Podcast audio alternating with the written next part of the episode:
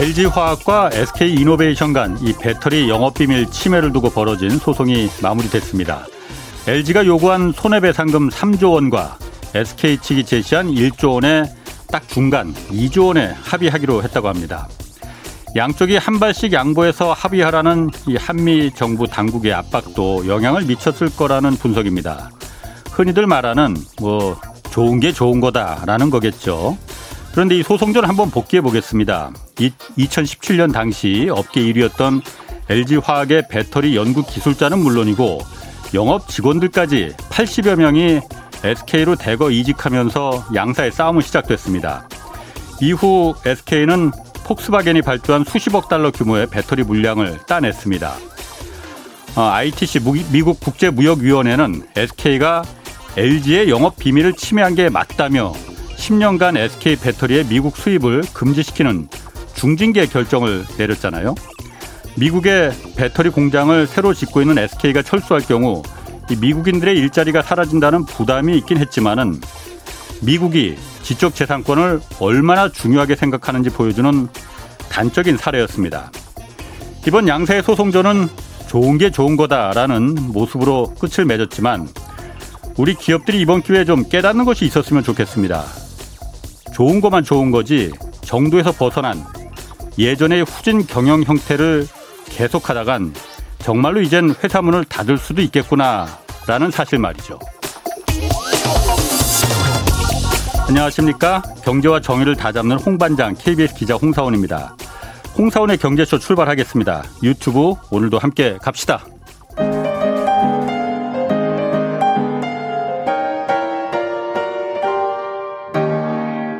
경제 방송 많으면 많을수록 아무거나 들으시면 큰일 납니다.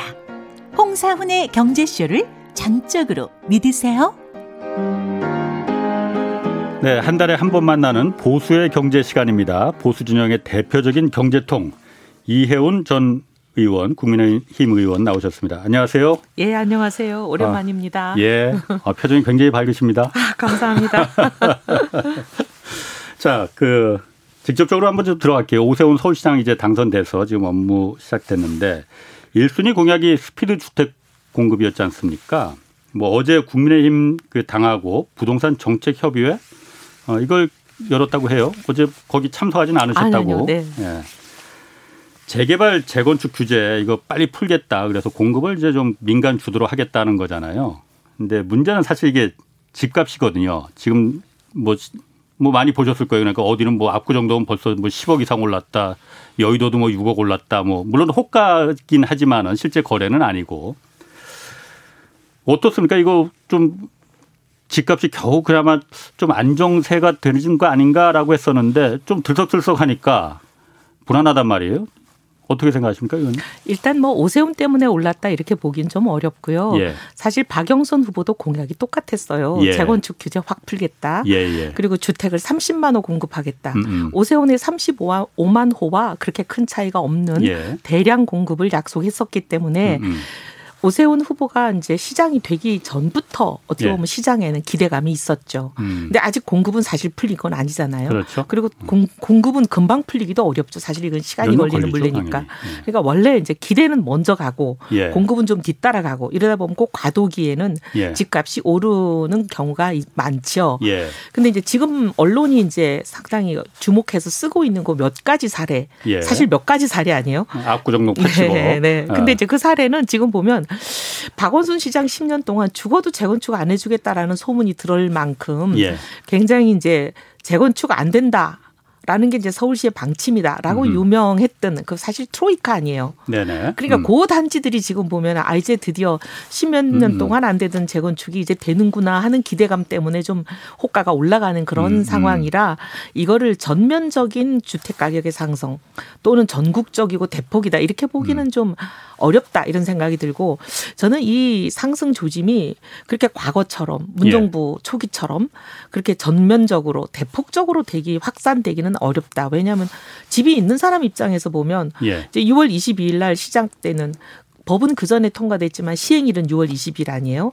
엄청난 중과 양도세 중과 종부세 중과가 지금 기다리고 있잖아요. 있죠. 예. 예. 또 취득세 중과도 예, 있고 예. 취득세 중과 자체가 이제 사실은 어떻게 보면 집을 팔 수밖에 팔, 음. 없게 하는 거죠. 예. 그러니까 이런 게 있기 때문에 집을 사기는 어렵습니다. 또 예.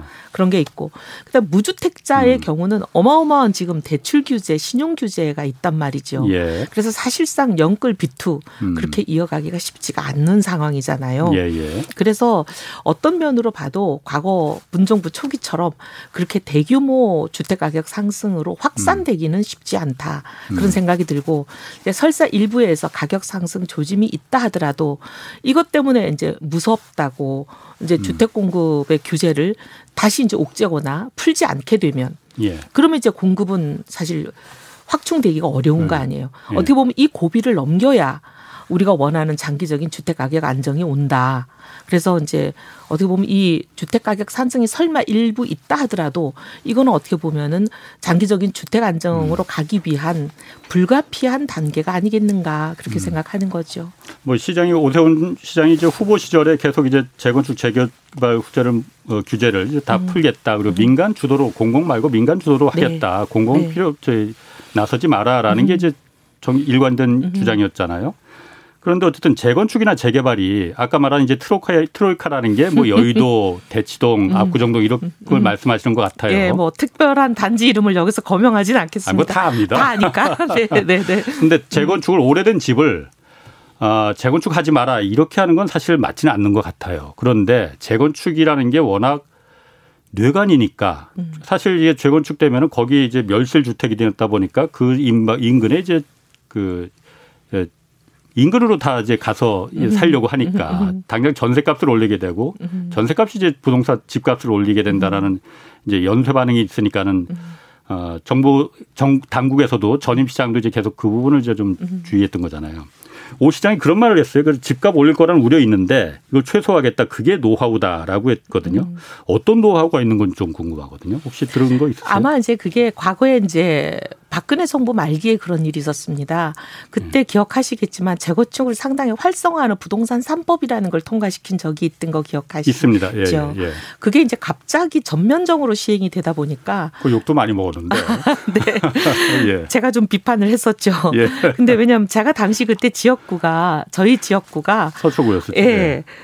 예. 갑자기 전면적인 재건축 활성화 붐이 그냥 전면적으로 이니까 예. 몇만 세대가 갑자기 이주를 해야 되는 일이 생기는 거예요. 예, 예. 그러니까 대부분 사람들이라는 이제 그 사람의 속성이 예. 자기가 살던 지역 인근에서 전세를 구해서 재건축이 이제 멸 아까 말씀하신 대로 집을 철거하고 멸실이 되고 집을 허물고 나면 그 집에 살 수가 없으니까 재건축으로 새로 집이 지어지는 거한 2, 3년간은 예. 다른 데 이사를 가 있어야 되잖아요. 예. 멀리 안 갑니다. 애들 예. 학교 문제든 뭐 직장 문제든 등등. 맞습니다. 그래서 대부분 그 인근에서 집을 구하다 보니까 해당 지역의 전세값을 있는 대로 그냥 폭등을 시켜버린 거예요. 예. 그래서 그때 제가 있던 단지 저는 이제 전세를 사는 사람이었는데 음.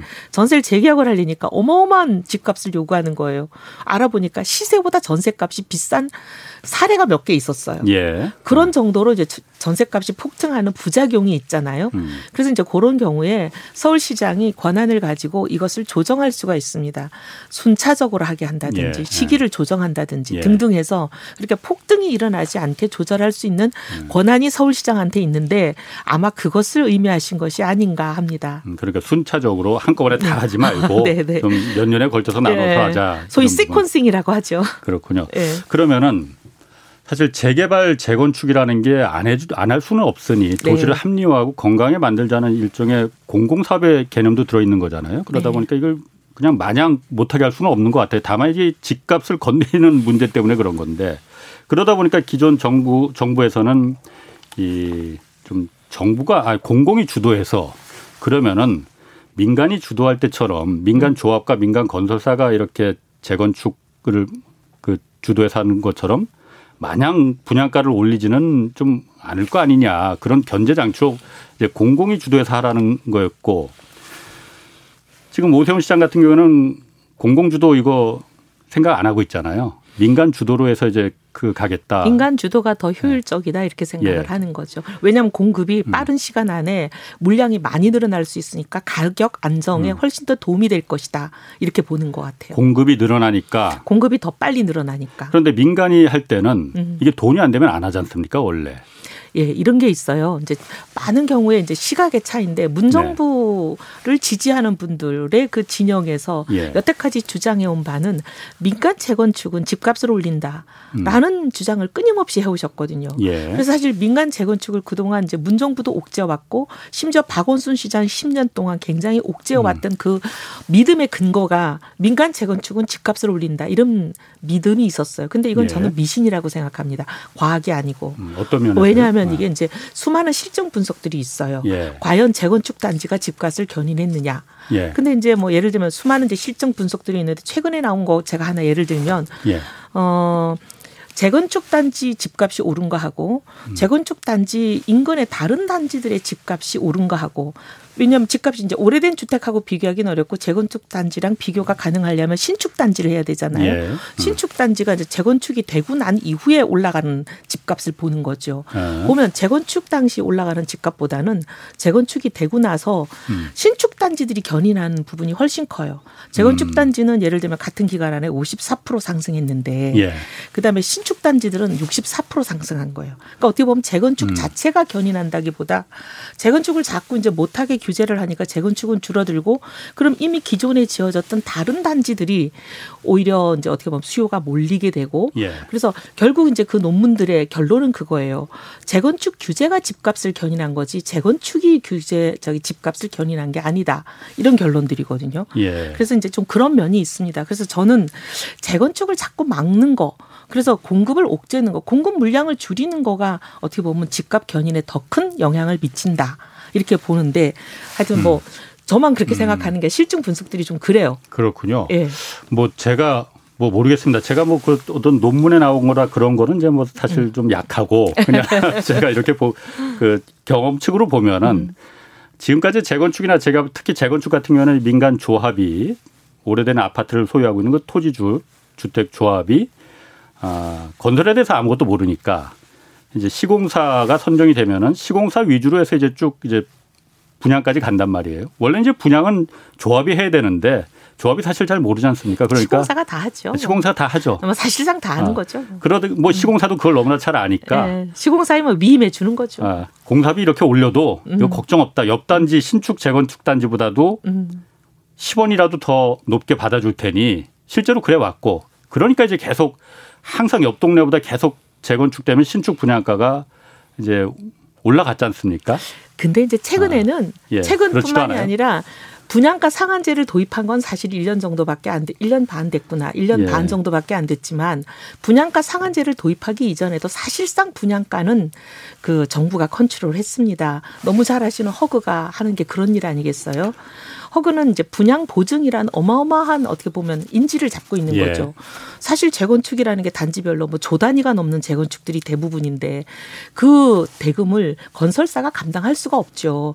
누군가가 음. 보증을 공적 보증을 해줘야 은행도 대출을 해주는 거니까 사실 허그가 보증해 주는 곳 아닙니까? 예. 근데 허그가 보증을 안 해주면 대출을 받을 수가 없기 때문에 어느 건설사도 시공을 할 수가 없잖아요. 근데 이제 보증을 해 주냐 마냐 이걸 가지고 분양가를 우리가 원하는 이만큼 해. 이만큼 음. 안 하면 우리는 보증 안 해줘. 이게 사실상 그동안 분양가를 통제해온 가장 유효한 수단이었거든요. 그게 분양가 상한제 이전에도 실질적으로 작동을 하고 있었습니다. 그래서 분양가를 그렇게 음. 시공사가 마음대로 못 올려요. 아 그런데 뭐 저도 어. 보니까 허그가 허그의 이제 분양가 그 컨트롤을 음. 피해가는 방법이 또 나름 또 많이 있더라고요. 또 그게 또 시공사의 노하우고 뭐 그래요. 그래서 예. 저희 제가 있었던 지역에서 64개 재건축 단지가 있었는데 그 중에 예. 39개를 제가 성사시켜 봤거든요. 예. 그 39개 단지가 사실은 우리나라 재건축 숫자의 대부분에 해당할 겁니다. 근데 그 허그와 수많은 지리한 협상과 줄다리기 예. 겪어보면 결국은 알겠습니다. 무릎을 꿇을 수밖에 없어요. 예. 뭐 오늘 뭐 주제가 뭐 그건 아니니까. 예. 아. 어쨌든 그럼 정부하고 지금 오세훈 서울시하고 그 가고자 하는 방향이 좀 다르디, 다르다 음. 보니까 갈등이 네. 계속 많을 것 같아요. 네. 이거 어떻게 합니까? 그러면은 계속 싸우면서 갈 건지 아니면은 서로 적당히 타협하면서 아까 제가 오프닝에서도 좋은 게 좋은 거다 했는데. 음. 근데 이제 정부가 예. 지금까지 3년 반 했던 부동산 정책에 대해서 사실 실패를 인정해야 되잖아요. 예. 공급이 부족하지 않다고 지금까지 주장해 왔는데 공급이 부족했다라는 걸 인정했잖아요. 예. 그래서 작년 이제 가을서부터는 공급을 늘리겠다라고 예. 방향을 예. 선회했고. 예. 근데 이제 문제는 방향은 선회했는데 음. 공급 확충을 사실 시장이 원하는 것 그리고 시장의 원리가 작동하는 방향이 민간 공급을 늘리는 것인데 지금 정부는 공공 공급을 늘리겠다고 계속 고집을 하고 있는 거잖아요. 예. 근데 이제 그게 작년 가을부터 이번 4월 7일 재보선까지 거의 반년이 음. 지속이 됐습니다. 예. 근데 이제 국민들이 보면 현명하세요. 많은 걸 알고 계세요. 이제 국민들의 이제 선택은 뭐냐면 공공 공급 그건 문제가 많겠고 민간 공급이 더 효율적이다. 민간 공급을 늘리라는 쪽에 손을 들어줬다고 봅니다. 왜냐하면 이번 선거가 보면 가장 사람들이 관심 있게 보고 자기 판단의 기준으로 뭘 삼겠냐는 여론조사에서 50% 이상이 부동산 정책이었거든요. 예. 근데 이제 그리고 또 특히 투표율이 굉장히 높았던 지역들 그리고 투표율이 높기만 한 게 아니라 오세훈 후보와 박영순 후보의 그 득표율 격차가 가장 높았던 지역들 다섯 개를 꼽으라 그러면 강남, 서초, 송파 그리고 이제 노원, 영등포 이렇잖아요. 아, 예. 아 양천. 예. 근데 요 지역들은 보면 공통적인 특징이 뭐냐면 그 재건축 때문에 이제 어떻게 보면 민주당 시장 10년과 문정부 3년의 그 부동산 정책의 피해자라고 볼 수 있고 재건축이 이제 규제가 풀리지 않아 가지고 굉장히 고통받던 분들이잖아요. 예. 이분들이 가장 어떻게 보면 분노한 표, 민심을 표출해서 오 시장이 이렇게 압도적으로 당선하는 견인차가 됐기 때문에 정부도 그 민심에 어, 소리를 듣는 게 저는 맞다고 봅니다. 그래서 지속적으로 지금 정부가 고집하는 그 방향 그걸 바꾸라라고 이번 선거 결과가 나왔는데 선거 결과를 싹 무시하고 우리는 우리 원래 하던 고집대로 가겠어라고 하면 글쎄 내년 대선에서는 음. 또 어떤 민심의 판결을 받을까요? 만약에 네. 오 시장 신임 시장 같은 경우에도 집값이 지금 올라가는 걸 원하 바라지는 않으실 거 예, 아니에요. 예, 예, 예. 그거야 뭐 당연히 당연하죠. 그러실 것 같고. 네. 집값을 안정시키려고 이런 정책을 주장하는 거죠. 안정시키기 위해서. 네. 그러면은 안정시키기 위해서 정부에서 말하는 거는 그래서 공공으로 가자라는 거고 아, 그, 그, 그 방식이 어, 지금까지 집값을 올렸다는 거니까. 그러니까 공공으로 가더라도 절대로 그 기존의 그, 그 토지 소유주들한테 손해가 가지 않는다. 많은 인센티브를 주니까 그러면은 너도 좋고 나도 좋고 집값도 올리지 않으면서 주택도 그 더 많이 늘릴 수 있으니까 다만 갖고 가는 이익을 뭐 100을 갖고 갈 걸 한 90만 갖고 가고 이렇게 하자라는 게 이제 공공 정부에서 말하는 부분인데 민간으로 하면 100이라는 걸 이익을 다 갖고 가려고 뭐 100이 아니고 120을 갖고 가려고 당연히 할 거 아닙니까? 저 같아도 그럴 것 같아요. 그런 면에서 좀 서로 지금 그 이 양측에 생각에 괴리가 있는 거 아닌가 라는 생각이거든요. 당연히 오 시장도 그러니까 집값이 올라가는 걸 원하지는 않는다는 거 아니에요. 음. 이제 근본, 근본적인 인식의 네. 차이가 이제 거기서 출발을 하는데요.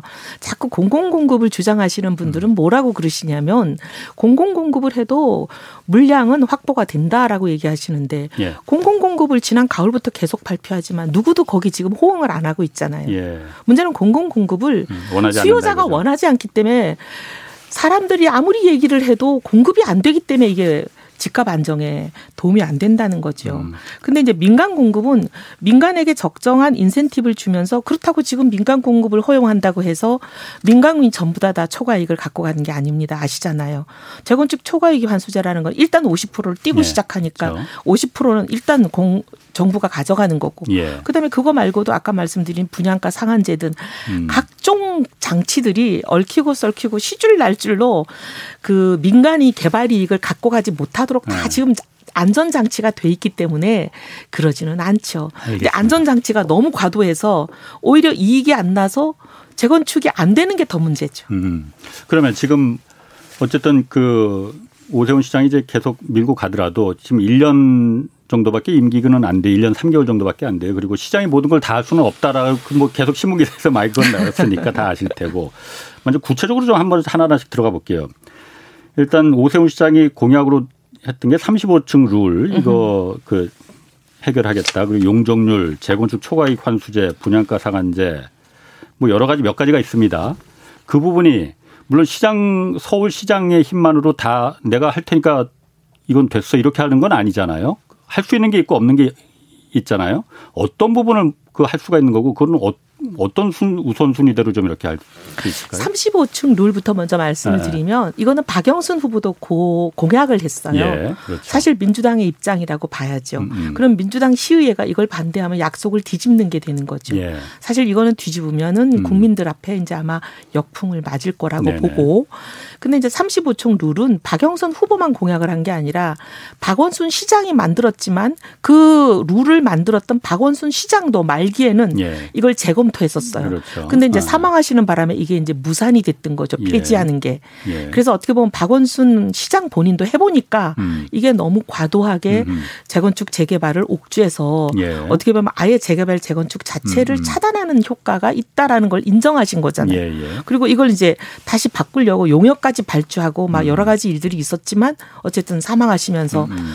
열매를 맺지 못했던 예. 거고.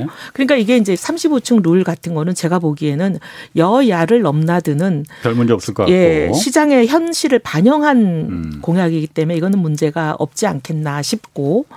용적률은 어떻습니까? 용적률 같은 경우에도 예. 어 지금 보면은 국토부에서 하는 법에 있는 상한보다 서울시가 조례로 훨씬 더 낮춰놨습니다. 그러니까 300%인데 250%로. 네. 어, 그러니까 어떻게 보면은 어. 법을 바꾸지 않아도 예. 서울시가 사실 이걸 정하기만 하면 조금 더 올릴 수 있는 음, 음. 여지는 있는 거거든요. 예. 그래서 그런 게 있고 그다음에 이제 지역을 용도 변경을 하게 되면 또 용적률이 달라지잖아요. 2종을 3종으로 예. 올려주고. 근데 이제 그런 어. 용도 변경은 또 서울시가 할 수 있는 거잖아요. 법의 예. 문제가 아니니까. 예. 그러니까 그건 또 서울시장이 할수 음, 음. 있는 룸이 있다고 보이고. 예, 그다음에 이제 아까 말씀하신 뭐 분양가 상한제든 아. 재건축 초과이익 환수제든 이거는 국회에서 법률로 통과돼야 되는 부분이니까 예. 이거는 시장이 할 수는 없는 부분이죠. 예. 근데 이제 시장이 할 수 있는 부분이 뭐냐면 사실은 박원순 시장이 그동안 박근혜 정부 시절, MB 정부 시절에도 이 재건축을 굉장히 규제하고 어떻게 보면 옥죄고 무산시켰습니다. 예. 그때는 법으로 이런 규제가 없었거든요. 그리고 오히려 정부 음. 차원에서는 재건축을 활성화하고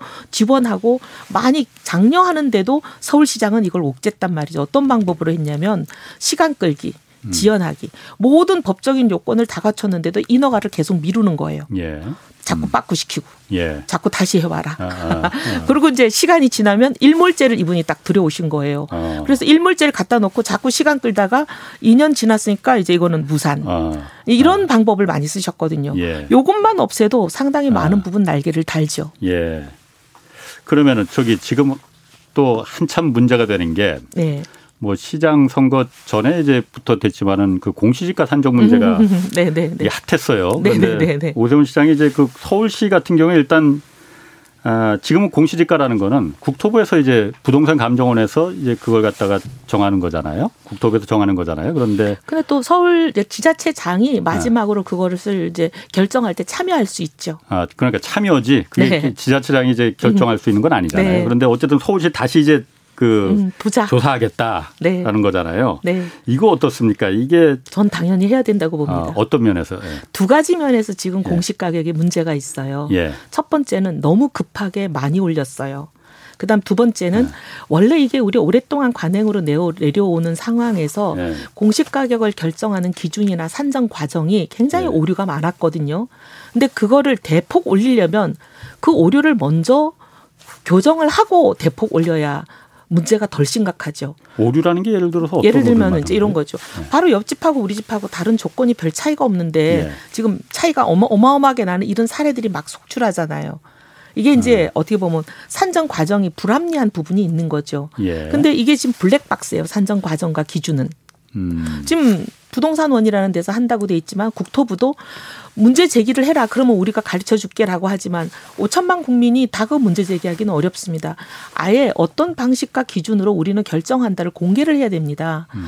사실은 이게 이제 공시 가격이 뭐냐면 바로 세금의 직격탄을 매, 저기 던지는 거잖아요. 그렇죠. 세금을 어떻게 결정하냐. 세금의 음. 금액이라는 세액이라는 거는 공시 가격에다가 세율을 곱하는 개념일 거잖아요. 예. 근데 그러면 세 금이 바로 올라가죠. 공시 가격이 올라가면. 예. 그래서 사실 세금에 결정적인 영향을 미치는 거기 때문에 헌법 59조가 얘기하는 것은 이렇게 세부담에 영향을 미치는 과세 표준 등등은 음. 국민들이 정확하게 국민의 대표가 결정한 법률에 명확하게 구체적으로 결정이 돼 있어야 된다는 거잖아요. 예. 근데 지금 이거는 우리가 무슨 기준으로 정하는지 모르잖아요. 공시 가격은. 아니 기준이라는 게 공시지가가 정부가 올리는 게 아니고 집값이 음. 올라갔으니까 같이 따라서 올라간 거 아니에요? 아니 근데 집값이 어떻게 올라갔다고 평가하느냐죠. 아, 아, 아. 성수에 따라 다르고 그다음에 예. 향 배치에 따라 다 다르고 예, 그다음에 그렇죠. 역세권에서의 거리가 얼마냐에 따라 다 다른데 그거 기준을 어떻게 정했냐는 거예요. 어, 그거는 이제 어. 국토부에서 말하는 거는 실제 거래가를 평균으로 해서 이제 정한다라고. 근데 해요. 이번에 네. 이제 그 지금 몇 개 지자체가 일부 지자체가 문제가 문제가 있다고 네. 얘기한 사례를 보면 신고가가 10월에 12억이었는데 예. 지금 15억 8천을 매겼잖아요. 예. 불과 2개월 전에 한 거를 이 표준 가격은 지금 공개가 된 거지 1월 달 1월 1일 기준으로 하는 거거든요. 예, 예. 10월에 거래가 된 게 1월 1일 기준에 12억에 12억 6천에 거래된 게 15억 8 8천에 공시가가 됐으면 이게 타당한 건 아니잖아요. 신고가 음. 기준이라고 한다는 그 말 자체도 지금 타당하지가 않거든요. 뭐 그 부분은 국토부에서 또 나름대로 또 해명한 자료가 있습니다. 뭐 어, 자료가 그, 있는데 뭐라 예. 그랬냐면 인근 단지권 기준으로 했다고 하는 거거든요. 예. 항상 국토부 이제 저희랑 일을 해보면 예. 예. 인근이 어디까지가 인근이냐는 거예요. 예. 많은 경우에 자기들이 원할 때 어떤 경우는 유리하게 하려고 인근을 3.4km까지 있는 거를 인근이라고 볼 때도 있어요. 예. 인근의 기준이 굉장히 어. 고무줄인 거예요. 예. 우리가 통상 생각할 때 인근이라는 거는 바로 음. 인접해 있는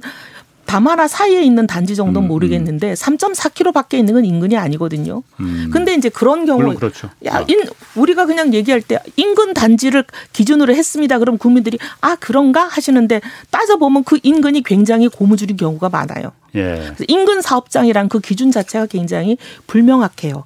그래서 하여튼 아. 등등 이거를 구체적으로 해야 된다는 거예요.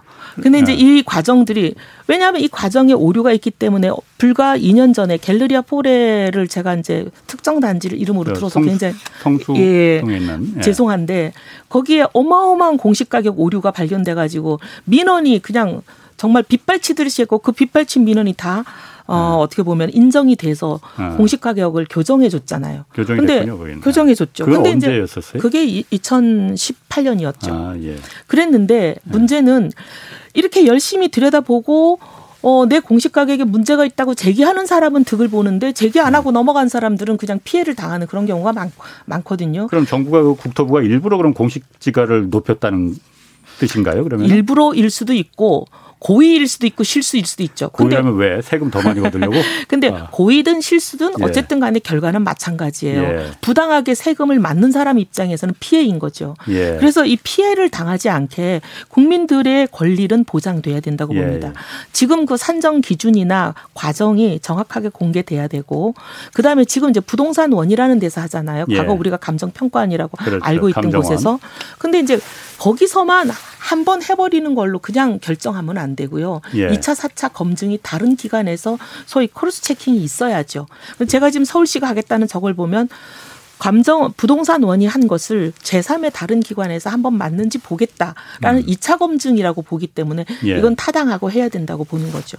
그렇군요. 예. 뭐 서울 그 국토부에서 뭐 얼마 전에 이제 서울 서초구하고 이제 제주도에서 음. 뭐 사례로 내놓은 거에 대해서 국토부 설명을 봤는데 네. 제가 보기에는 너무 하신 설명이세요. 아 그래요? 예. 네. 뭐또 제가 보기엔 또 그럴 듯하던데. 아, 그러니까 아까 그 얘기한 게 인근 단지를 기준으로 했다고 그랬잖아요. 그러니까 인근 단지뿐만이 음. 아니고 음. 예를 들어서 그 우면동에 뭐 비단지라고 거기 뭐 그러니까 분양 전환된 아파트예요. 음. 음. 거기를 갖다 분양 전환된 거를 빼고 음. 그냥 거기는 예를 들어서 그 공시지가가 5억인데 인근 그 옆에 있는 다른 단지는 7억이더라 하면은 음. 아니 분양 전환됐으니까 당연히 싸게 분양 전환된 게 당연한 거 아니에요. 이걸 갖다 예를 든 거는 저는 사실 객관적으로는 좀 예.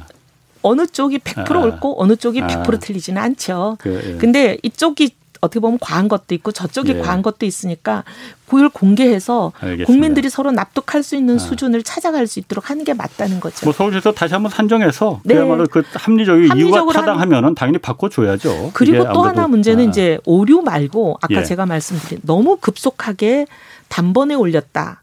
이 부분인데 지금 이제 정부가 계속 얘기하는 것은 음. 시세 대비로 공시 가격이 너무 낮은 것은 우리 오래된 문제였다. 그래서 이걸 전, 현실화하는 게 맞다. 100번 동의하죠. 예. 근데 그 개혁의 취지에 공감하면 그게 개혁의 목표라면 세부담은 변하지 않게 두고 공시 가격을 올리는 게 맞습니다. 그럼 세율을 조정해 줘야죠. 세부담이 음. 너무 오르지 않게. 음, 음, 음. 근데 지금 보면 세종시 같은 경우에 70% 올랐잖아요. 예. 공시 가격이. 세부담이 70% 오르는 거거든요. 곱하기잖아요. 음. 근데 이렇게 되면 사람 보고 이제 이거는 거의 징벌적 수준의 폭탄이거든요. 그렇게 하는 게 개혁은 아니죠.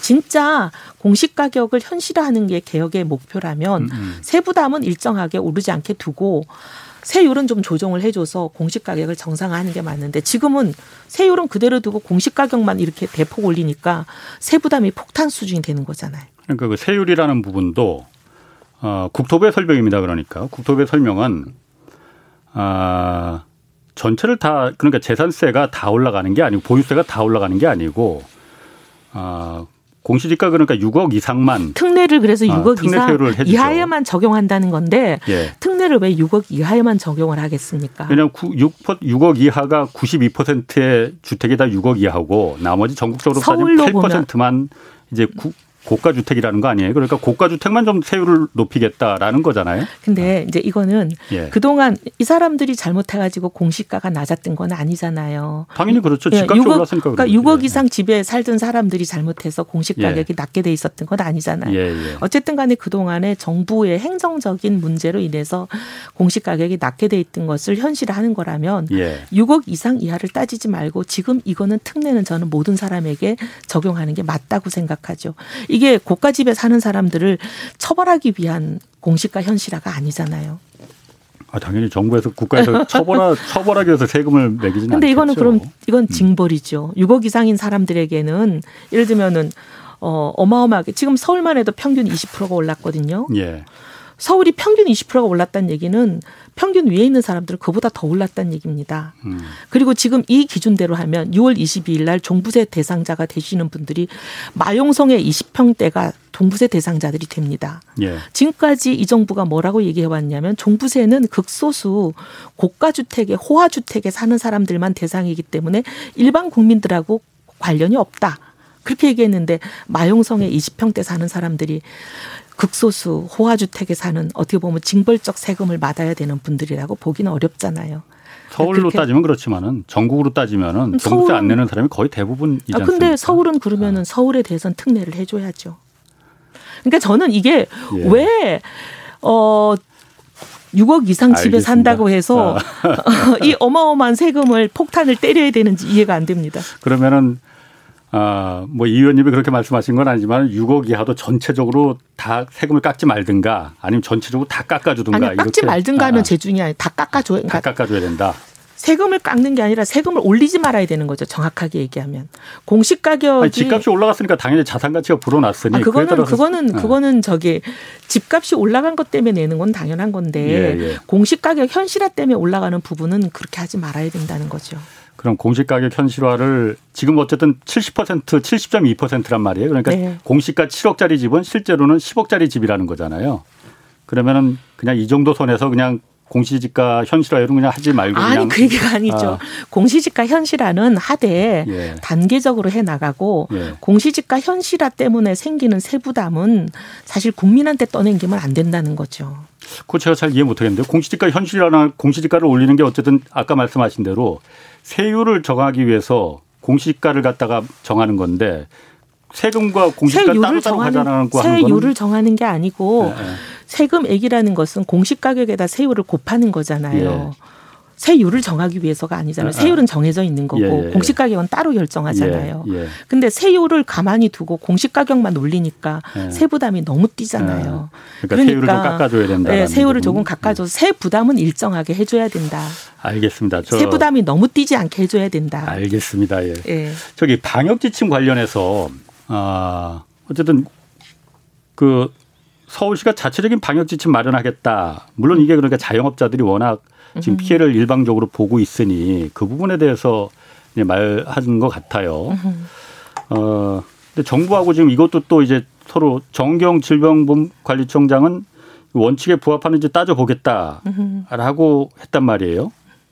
이 서울시장이 일단 결정하면은 갈 수는 있는 거죠. 그래도 중대본하고 협의하겠다고 서울시장도 얘기했죠. 예. 본인이 혼자 결정해서 마이웨이로 하겠다는 얘기가 음음. 아니고 본인들이 이제 서울시 안을 만드는데 그 안은 예. 자영업자들 예. 어떻게 보면 업종별 협회들 하고 같이 의논해서 만들고 예. 그 안을 중대본하고 협의하겠다고 했으니까 음음. 독자적으로 가겠다는 뜻은 아닌 것 같고 예. 문제 의식은 이건 것 같아요. 지금 이제 정부가 영업 제한을 하는 바람에 사실은 이제 그 소상공인 협회가 발표한 걸 보면 32.3%가 지금 이제 폐업을 고려하고 있더라고요. 예. 굉장히 심각한 상황이고. 심각합니다. 어. 예.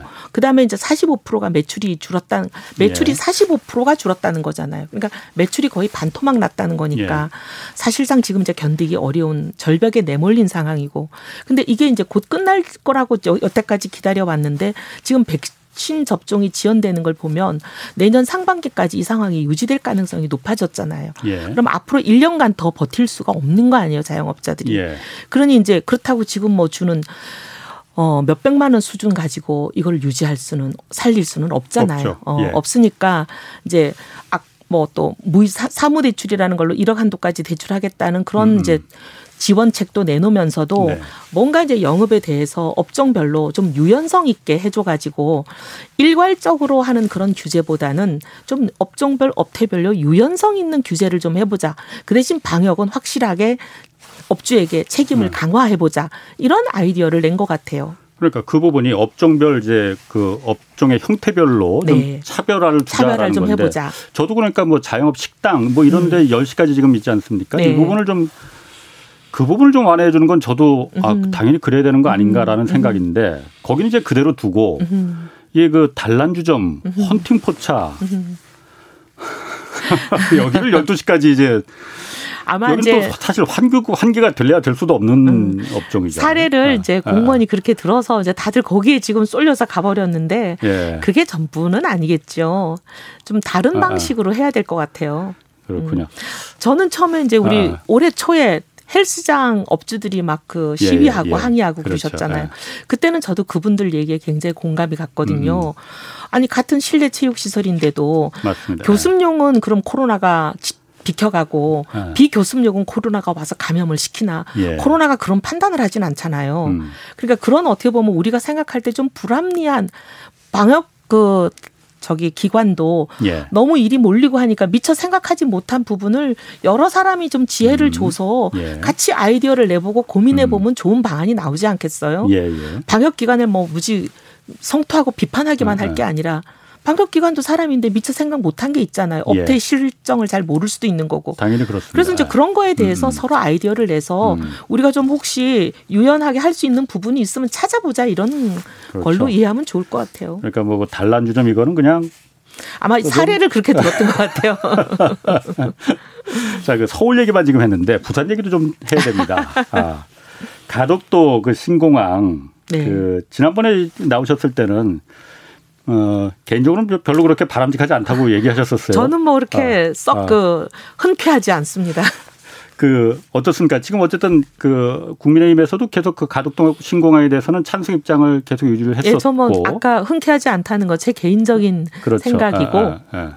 계속 추진은 되겠죠 그러면. 제가 그 동네 사람이고 어, 또 어. 국민의힘 소속이고 예. 당의 입장과도 좀 상충되고 예. 우리 가족들과 친척들과의 입, 입장도 좀 아. 상충되긴 하지만 제가 개인적으로는 그런 생각을 가졌지만 예. 그건 제 개인 생각일 뿐이고 당은 수없이 약속했고 예. 그다음에 이제 민주당의 경우는 민주당이 이걸 굉장히 드라이브를 걸었잖아요. 그렇죠. 네. 근데 이제 선거에 졌다고 이 동력 추진 동력을 꺼버리면 굉장히 국민들로부터 지탄 받지 않겠습니까? 아 꺼버린대요?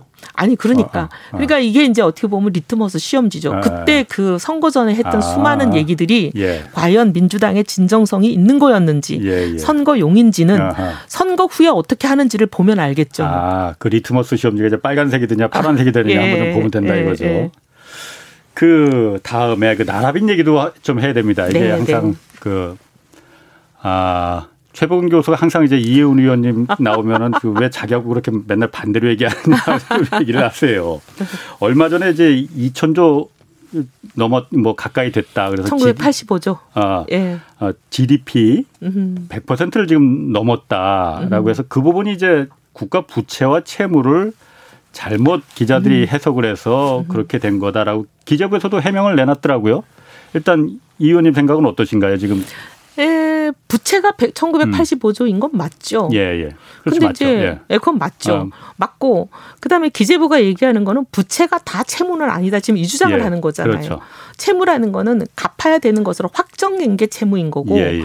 확정되지 않은 비확정 채무는 부채 안에 들어갈 수 있다는 거잖아요. 음, 그러니까 나머지 그러니까, 뭐 연금이나 예, 예. 공기업 부채나 이런 지금 정부 주장에 의하면 847조는 갚아야 되는 게 법, 법률로 확정된 채무만 847조인 아. 거고 법률로 갚아야 된다고 확정은 안 돼 있지만 실제 사실상 어떻게 보면 정부가 음. 미래에 어떤 사건이 생겼을 경우에 갚을 수밖에 없는 사실상의 채무. 그러니까 공기업이 예를 들어서 어, 망해버렸다거나 망해, 망해 버렸다거나 어, 아니면 근데 잠깐 공무원 연금이랑 근데 공기업은 어. 지금 우리 여기 정부가 얘기하는 1985조 안에 안 들어있다는 것을 문제 어. 분명히 얘기를 하고 예, 예. 1985조 안에 지금 이제 정부가 주장하는 그거 음. 확정된 법률로 확정된 음. 채무는 아니다라고 계속 주장하면서 그래서 이게 나라 빚에 속하지 않는다라고 얘기하는 부분 예. 1044조 그 부분이 예. 공무원과 군인의 연금 네. 빚이잖아요. 이른바 충당 부채라는 충당 거. 부채. 네. 근데 충당 채무 이거는 IMF 기준은 분명히 국가 채무에 늘하는 거예요. 음, 음. 국가 부채에 늘하는 거거든요. 예. 늘하는 건데 이제 OECD 국가 중에 늦는 나라도 있고 않는 아, 나라도 예. 있어요. 예. 근데 이제 미국, 영국, 호주, 뉴질랜드 뭐 이런 나라들은 늦는 거고. 한 13개 나라가 예, 늦고 그다음 예. 불란서, 오스트리아, 뭐 핀란드 이런 나라들은 예. 각주라는 형태로 넣긴 넣지만 이제 재무제표에 넣지 않고 예. 각주에 넣는 거고 음. 이제 이런 좀 다른 건 있지만 어쨌든 IMF 입장은 명확합니다. 왜냐하면 미래에 발생할 수 있는 가능성이 있기 때문에 이걸 국가 부채의 재무 제표에 넣어놔 가지고 경각심도 불러일으키고 음. 대비도 해야 되고 사전에 어떤 일이 일어날지 분석도 해야 되기 때문에 반드시 음. 넣어라 이거거든요. 예. 근데 이제 거기서 정부는 계속 국민연금, 아, 군인연금하고 공무원연금은 이건 채무가 아니다라고 주장하는데 그것도 100% 맞는 얘기는 아닙니다. 왜냐하면 이미 빵꾸가 나가지고 적자를 음. 국민 세금으로 보전하고 있잖아요. 그건 아, 채무죠. 예, 예. 그건 채무죠. 그건 아. 채무죠. 그러니까 그게 모두가 다 채무가 아니다라고 얘기하는 정부 얘기도 100% 맞는 건 아니에요. 그렇다고 그게 모두가 음. 다 채무다라고 얘기하는 언론도 아니죠. 아니고. 왜냐하면 기금이 계속 지금도 쌓이고 있고 기금을 예. 운용해서 수입도 계속 잡히고, 잡히고 있지 않습니까? 있고. 그러니까 그 1044조가 모두 현재 아. 확정된 채무는 아니지만 예. 일부는 예, 일부는 채무인데 예. 모두가 채무가 아니라는 정부 얘기도 사실상 틀린 거죠. 아. 그리고 이 지금 현재 연간 한 4조 이상을 계속 적자로 보전하잖아요. 예, 예. 근데 이게 지금 눈덩이처럼 계속 커지고 있습니다. 예, 예. 그리고 이제 고령화가 급속히 되기 때문에 이게 예. 앞으로 어마어마하게 더 커지기 때문에 음. 정부가 얘기하는 부분도 100% 사실은 아니죠. 음. 그리고 더 중요한 건 아까 공기업 예. 얘기하셨는데 아, 아. 지금 부채 국가 부채라고 1985조 그 안에 공기업 부채 하나도 안 들어 있다는 게 더 문제예요. 음. 그러니까 이게 우리나라는 지금 2026년 IMF 추정에 의하면 예. 5년 후에는 이게 공기업 부채를 감안할 경우에는 지금 현재는 우리가 이제 44%라고 하잖아요. GDP 대비로. 예. 근데 이게 67%, 7.9%, 70%가 되거든요. 음. 굉장히 심각한 문제인데 이 얘기를 정부는 아예 안 하고 계속 어, 빼고 있어요. 예. 그게 더 문제예요. 그렇게 보면 중국 같은 경우는 사실 중국 같은 경우도 포함 안 시키잖아요. 중국은 그런데 지방 정부나 지방 공기업들 채무가 엄청 크겠죠. 엄청나죠. 네. 어. 근데 이제 우리나라 경우에 어쨌든 국제 기준에 맞추려면 음. 공기업 채무를 넣어야 되고 음, 음. 지금 이제 공기업 채무 중에서 또 심각한 건 뭐냐면 LH가 굉장히 심각합니다. 예. 127조잖아요. 현재 예. 채무가. 그런 부채가 그런데 해마다 자산도 그만큼 많죠. LH. 근데 해마다 적자가 네. 25조씩 나고 있어요. 예. 해마다 적자가 25조씩 나면 이게 몇 년만 가면 채무가 이게 몇백 조가 그냥 휙 되는 거예요. 음. 근데 그런 LH에게 지금 공공주도 개발을 다 맡긴다는 거잖아요. 뭐 LH만 맡기는 건 아니고 SH도 SH는 있고, 더 합니다. 예. 지방 공기업 중에서 부채가 예, 예. 1등이에요. 예. SH도 만만치 않은 부채를 가지고 있고 예.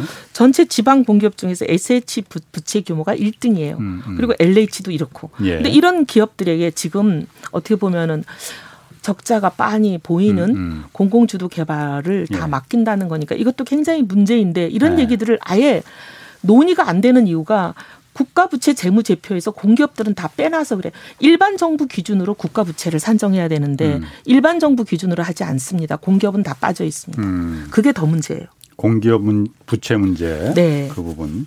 그러면은 지금 어쨌든 기재부나 정부 입장에서는 이 재정의 건전성을 음. 지금 코로나로 인해서 뭐 세계 각국이 다 마찬가지긴 다 하지만은 우리도 거기서 자유로울 수는 없단 말이에요. 재정 건전성이라는 걸 이제 생각하지 않을 수 없는데 미국이나 영국 같은 경우에 그래서 그 부분을 다 국채로 그러니까 부채로 충당하는 게 이제 부담스러우니 증세 카드를 꺼내 들었단 말이에요. 뭐 바이든 행정부가 이제 법인세 올리고 또 음. 고소득층에 대해서 40만 달러 연소득 음. 한 4, 5억 정도 되는 사람들한테 이제 세금을 더 음. 물리겠다.